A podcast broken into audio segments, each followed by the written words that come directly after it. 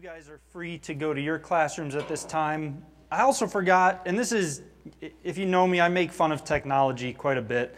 But I think it's pretty cool that Facebook allows us to connect with the people who are sick. So, to everybody sick at home, thank you for being here. We're equally thrilled that, that you're with us this morning. And as much as I bash on it, it, it is pretty cool that they can still be with us. I know there's a lot going around. Um, so, that's neat. This morning we're going to be in Psalm 23. I, I, am very much looking forward to this series, and I'll explain a little bit more how we got into it after.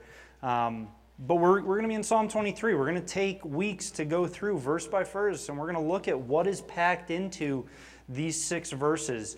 I know the first time I studied this psalm, I came away with such a deeper appreciation for it, and I, I loved it. I loved every moment of it and we're going to get a chance to do that together. Uh, there are Bibles in the seats in front of you. If you need to borrow one, if you want to keep it, please feel free to do so. But before we begin, let's pray. God, thank you. The words of that last song were so beautiful. All praise to you. All praise to who you are, who you always have been, and who you always will be. You are sovereign, you are magnificent, and we are so thrilled to have a chance to gather together and worship you this morning. And we ask that this time continues that worship. That this would be a time where we draw near to your heart, that we hear your words, and that we grow to know you more and to love you deeper. It's in your Son's name we pray. Amen. So let's read Psalm 23. And a lot of you probably know this. I, I, would say that this is arguably one of the more famous Bible passages in the world. Um, but please listen to this, and my prayer is that as we listen to these words, as we read these words and study these words, they would be new to us, that we would see something new in them and realize that the passages we know so well, there's always more life in them. This is Psalm 23. The Lord is my shepherd, I shall not want. He makes me lie down in green pastures. He leads me beside still waters. He restores my soul. He leads me in paths of righteousness for his name's sake. Even though I walk through the valley of the shadow of death, I will fear no evil, for you are with me. Your rod and your staff, they comfort me. You prepare a table before me in the presence of my enemies. You anoint my head with oil, my cup overflows. Surely goodness and mercy shall follow me all the days of my life, and I shall dwell in the house of the Lord forever. A couple years ago, three or four years ago, some of you may remember, I actually did a class on Psalm 23. And what prompted that class and what brought me back to this series is I was reading, I don't remember if it was a book or devotional, but whatever I was reading, the author challenged the reader and they said, you know, think of these passages that you know you know, but how often have you studied them? And they cited Psalm 23 as an example, and they pointed out a very small detail about the psalm, and I realized I didn't know that. And this was a psalm that I knew, but I had never taken the time to study it, right? Because you kind of you know it so well that you're kind of like, oh yeah, I know this, I don't understand it. So I really spent time and I started diving deeply into Psalm 23. And what I came away with was, man, I had been scratching the surface, right?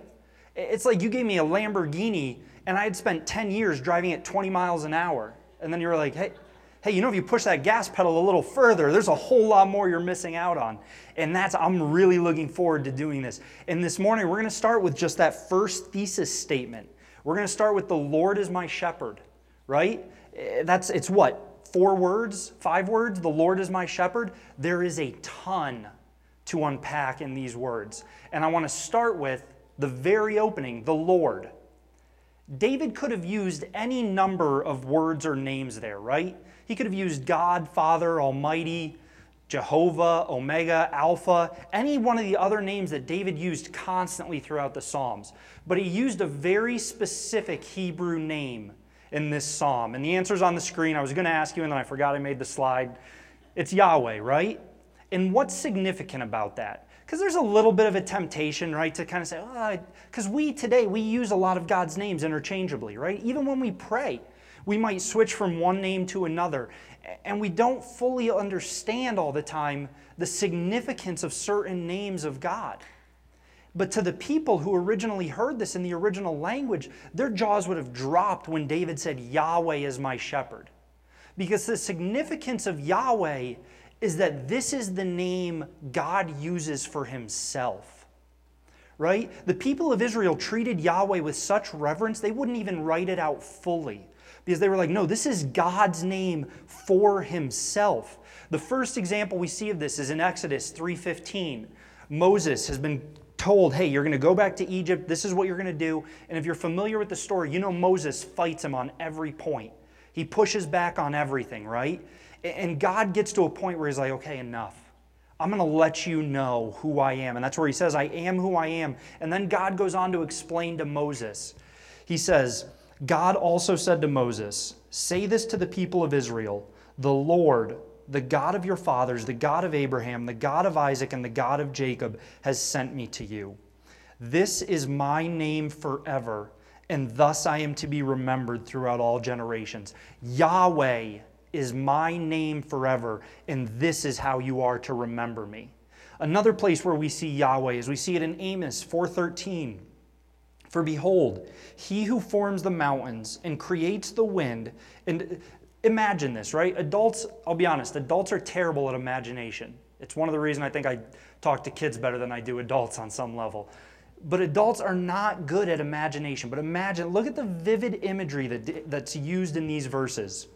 He who forms the mountains and creates the wind and declares to man what is his thought, who makes the morning darkness and treads on the heights of the earth.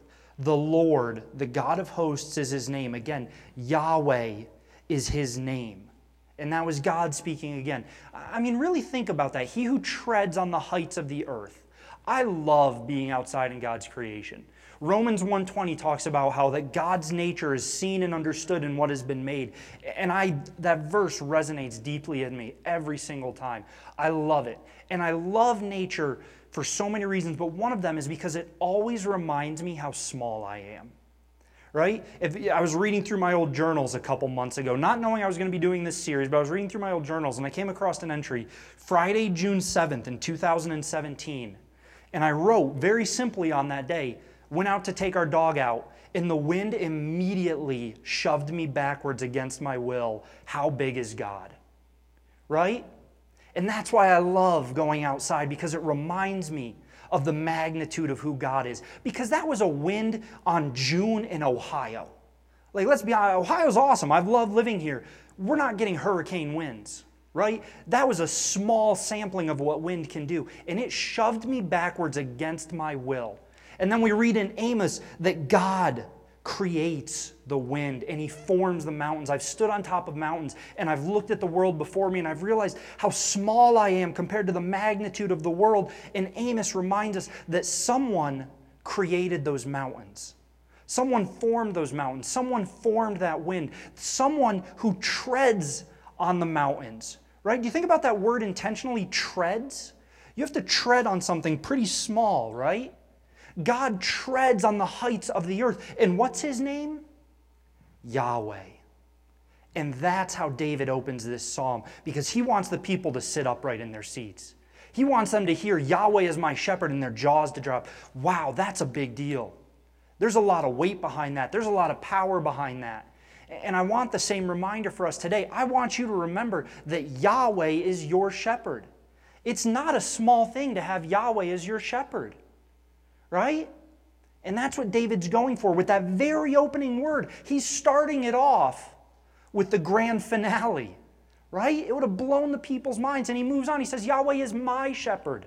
Because this would have been a people who would have been used to intermediaries. They would have been used to people interceding on their behalf. And David is making this so personal. He's saying, Yahweh is my shepherd. And I think this is why David was a man after God's own heart, because David desired that personal relationship that God also desires. And David is going right to the core of it. He's saying, Yahweh is my shepherd. I have this personal, intimate relationship where I know him and he knows me. And David was a shepherd. So when he says shepherd, he doesn't use that word lightly either. And he knows all that goes into being a shepherd. And we'll get more into that in the coming weeks as we get into the rest of the verses. But a sneak preview of who a shepherd is and what a shepherd does. A shepherd provides, a shepherd protects, a shepherd leads, a shepherd guides. Right? The shepherd has the power, the shepherd has the authority, but the shepherd is devoted to his flock and loves his flock with everything in him. So when David says, Yahweh is my shepherd, he uses that word knowing full well what it implies. And there's a secondary implication if Yahweh is the shepherd, what does that make David? Sheep. If Yahweh is the shepherd, David can't also be the shepherd. And David, as a shepherd, knows what he means when he says, I'm a sheep. And you're, you know, unless if anyone's sitting there and they're like, okay, well, David was a sheep, but not me, because our culture's made sheep a dirty word, right? Nobody wants to be sheep. We've made it an insult. So maybe we're tempted to sit there and be like, oh, well, David, yeah, but Sam, you just said David made it personal. He used my. So David's the sheep, not me. Well, let's look at what he writes in Psalm 103. David writes, Know that the Lord, He is God. It is He who made us, and we are His. We are His people and the sheep of His pasture. We are God's sheep, plain and simple. And when I was putting together the graphic for this, right, when we were putting together the Facebook graphic for our, our cover photo so we could give a preview, I intentionally put learning to be sheep. Because, like I just said, we don't want to be sheep today. We've made that an insult. Oh, you guys are a bunch of sheep, right? That's not something to be proud of. That's not normal. What is normal? Craig Groeschel, in his book Weird, said if you want what normal people have, do what normal people do. If you want what few people have, do what few people do. We're going to play a little family feud right now, kind of tweaked, right? Participation, raise your hand. Imagine we polled America. We pulled all the adults in America and we asked them a question Is it normal to experience this? And if you think the average American adult would say, Yeah, that's normal, raise your hand. You think it's normal to be exhausted? Be exhausted a little bit, right? You're just burnt out from life. I think the average adult would say, Yeah, that's normal. What about stressed? Right? Stress is normal. Everybody's got stress. Anxiety, a little bit of anxiety over life. You know what I heard this week? What I learned, and this was devastating to me because it's existed for a while. People have alluded to it for a while and made jokes about it for a while. But this is now such a growing phenomenon, psycho- psychologically speaking. They're starting to study it. They're actually starting to study this, and it's called Sunday panic. And what they're finding is that the weekend has shrunk for a, a number of people growing. And they say they can't enjoy Sunday as part of their weekend because they are so worked up over planning their week ahead. How tragic is that? Right? So, yeah, anxiety, that's a little bit normal. What about envy? Not a lot, but just a little bit, right? Why, why does he have that and I don't? Right? Anybody think that's a little normal, right? A little bit of envy, a little bit of jealousy, maybe a little bit of self loathing. Ah, these are all the things I'd change about myself, right? All right. So, if that's normal, don't raise your hand for this part. How few people do you know that truly radiate joy? How few people do you know whose lives are marked by peace? I mean, marked by peace, a peace that can't be shaken. How few people do you know whose lives are defined by a passion and a hunger for God? How few people do you know who are committed to kindness and to mercy and to gentleness and to love above all else? So maybe the problem is we need to stop being so concerned with being normal. And maybe that starts with learning to embrace being sheep. Because when I look at normal, I don't want anything to do with it. I flat out don't. I don't want to be normal. I don't want any of you to be normal. I don't want this to be a normal church. Because a normal church looks like everything else out there. And I don't want that. I don't see that anywhere in Scripture. So maybe we need to stop concerning ourselves with being normal and we need to start learning to look at the world with a different perspective. And maybe that starts with looking at sheep as, you know, I'm proud to be a sheep in God's flock. Because here's the thing about sheep. If I said a little bit ago, right, sneak preview, what does a shepherd do? A shepherd provides, protects, guides, instructs. It seems to me that a sheep's primary objective should be to submit to the shepherd. And that's another word that that's a bad word. Submit. You don't want to be a submissive person, right? If you follow UFC, MMA at all, that's how you lose. You lose when you submit. Submission is for the weak, submission is for the cowardly. No. Submission is recognizing that there is one who loves us more than anything, and it is the best thing we can do to choose to submit to them. And make no mistake, it is a choice. I don't say that lightly. I don't say choose to submit lightly.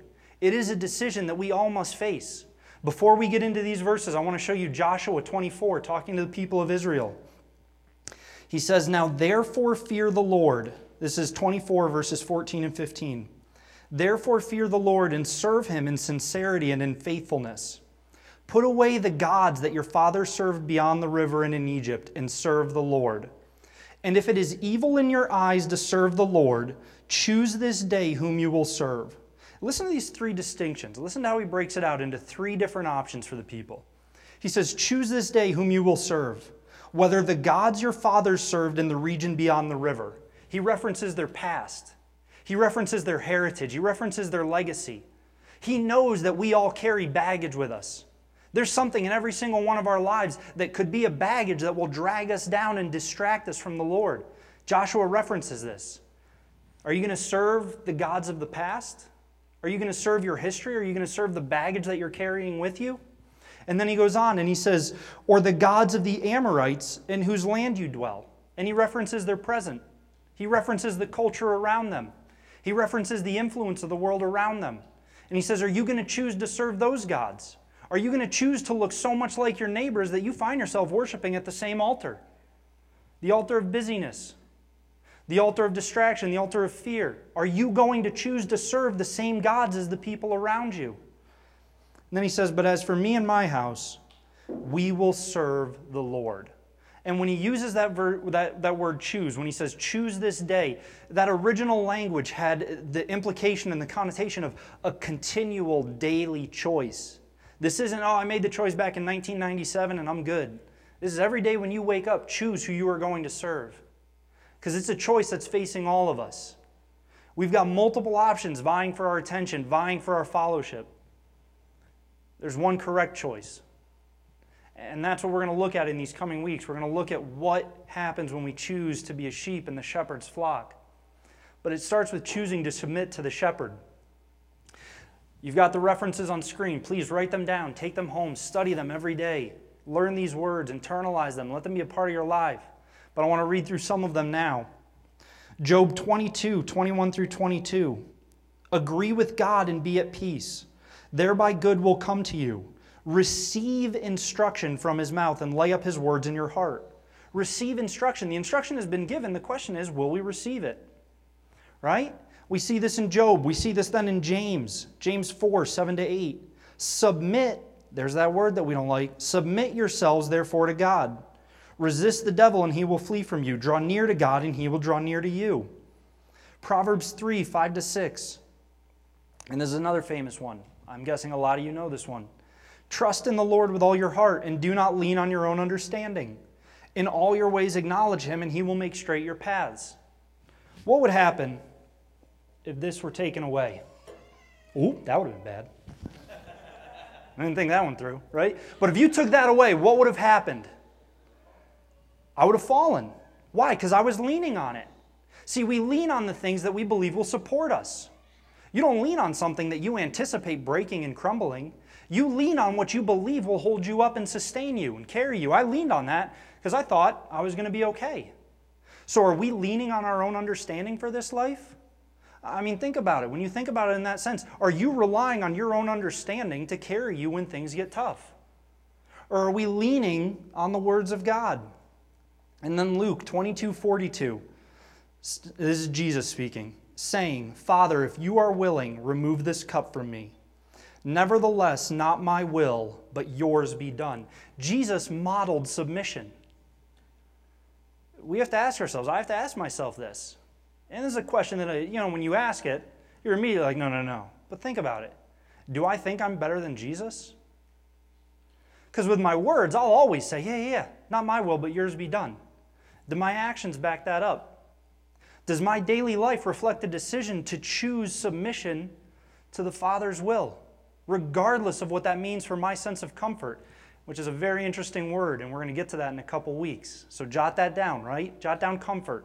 Study it. See if you're ready in a couple weeks when we talk about comfort. But what do I choose? Do I choose like Jesus did to submit to the will of the Father? Because this is a weighty statement. Submission is not easy. There's a lot that's going to hold us back our pride, our ego, our fear. Okay, if I choose to submit and God asks me to do this, what if it doesn't go well? If I choose to submit and this happens, what about that? What about this? If I choose to submit my finances, if I choose to submit my job, my time, my home, my relationships, what will that look like? Submission is not something that we do easily because our ego gets in the way, our pride, our worry gets in the way. So we have to remember, going back to what David started this idea with, that Yahweh is my shepherd. We have to remember that he who treads on the heights of the earth is the one leading and guiding and providing and protecting and sustaining and nourishing. It's not about me. It's not about me trying to sustain myself. Yahweh is my shepherd. So put all of this together. We studied Yahweh, we studied My, we studied Shepherd. Put all of this together and stretch it out. David's thesis statement could be rewritten in three lines or four lines. It could be rewritten as Yahweh, the creator of the universe, the single greatest, most magnificent, only being ever deserving of the title awesome in the history of the world, Yahweh is my personal, intimate, connected, known shepherd. And because of that, I submit to him joyfully and entirely because I know he loves me more than anything else. And he is devoted to me and he has promised good things for me out of his love for me. Yahweh is the one I look to for guidance in this life. And then you shorten it back up and you get the Lord is my shepherd. There's a lot in those five words, there's a lot in the verses coming. And as we continue with this idea of shepherd, this isn't just something David said, right? The Lord is my shepherd. Jesus referred to himself as the good shepherd. God used this same metaphor. Look at Jeremiah. This is Jeremiah 49, 19, and then chapter 50, verse 6. This is the Lord speaking. Behold, like a lion coming up from the jungle of the Jordan against a perennial pasture, I will suddenly make him run away from her. Talking about his people and I will appoint over her whomever I choose. For who is like me? Who will summon me? What shepherd can stand before me? God knows. God knows there are tons of shepherds fighting for position in our lives, whether or not we realize it. And God makes a point of saying, What other shepherd can stand before me? And then he goes on in chapter 50 to address the issues with looking at other shepherds besides Yahweh. This is chapter 50, verse 6. My people have been lost sheep. Their shepherds have led them astray, turning them away on the mountains. From mountain to hill they have gone. They have forgotten their fold. We belong to the flock of the Lord. There's not another flock on this planet that has claim on you. We choose to ignore our fold. We choose to wander away. But what do we see in Scripture? That God pursues us constantly because He loves us. So when you look at this psalm, this is so much more than a simple, nice, wonderful psalm that we put in children's books. There's so much power and depth to these words, starting with Yahweh is my shepherd. That's where I want to begin because there's a lot to digest there. There's a lot for us to contemplate. There's a lot for us to look at and ask hard questions of what do we allow to be a shepherd in our lives? Are we looking at Yahweh? Are we in His fold? Are we abiding under His care? And I want to try something a little bit different moving forward. We're going to try it for this series. What's the worst that could happen, right? Because here's the thing James 122. This is my favorite verse in the Bible.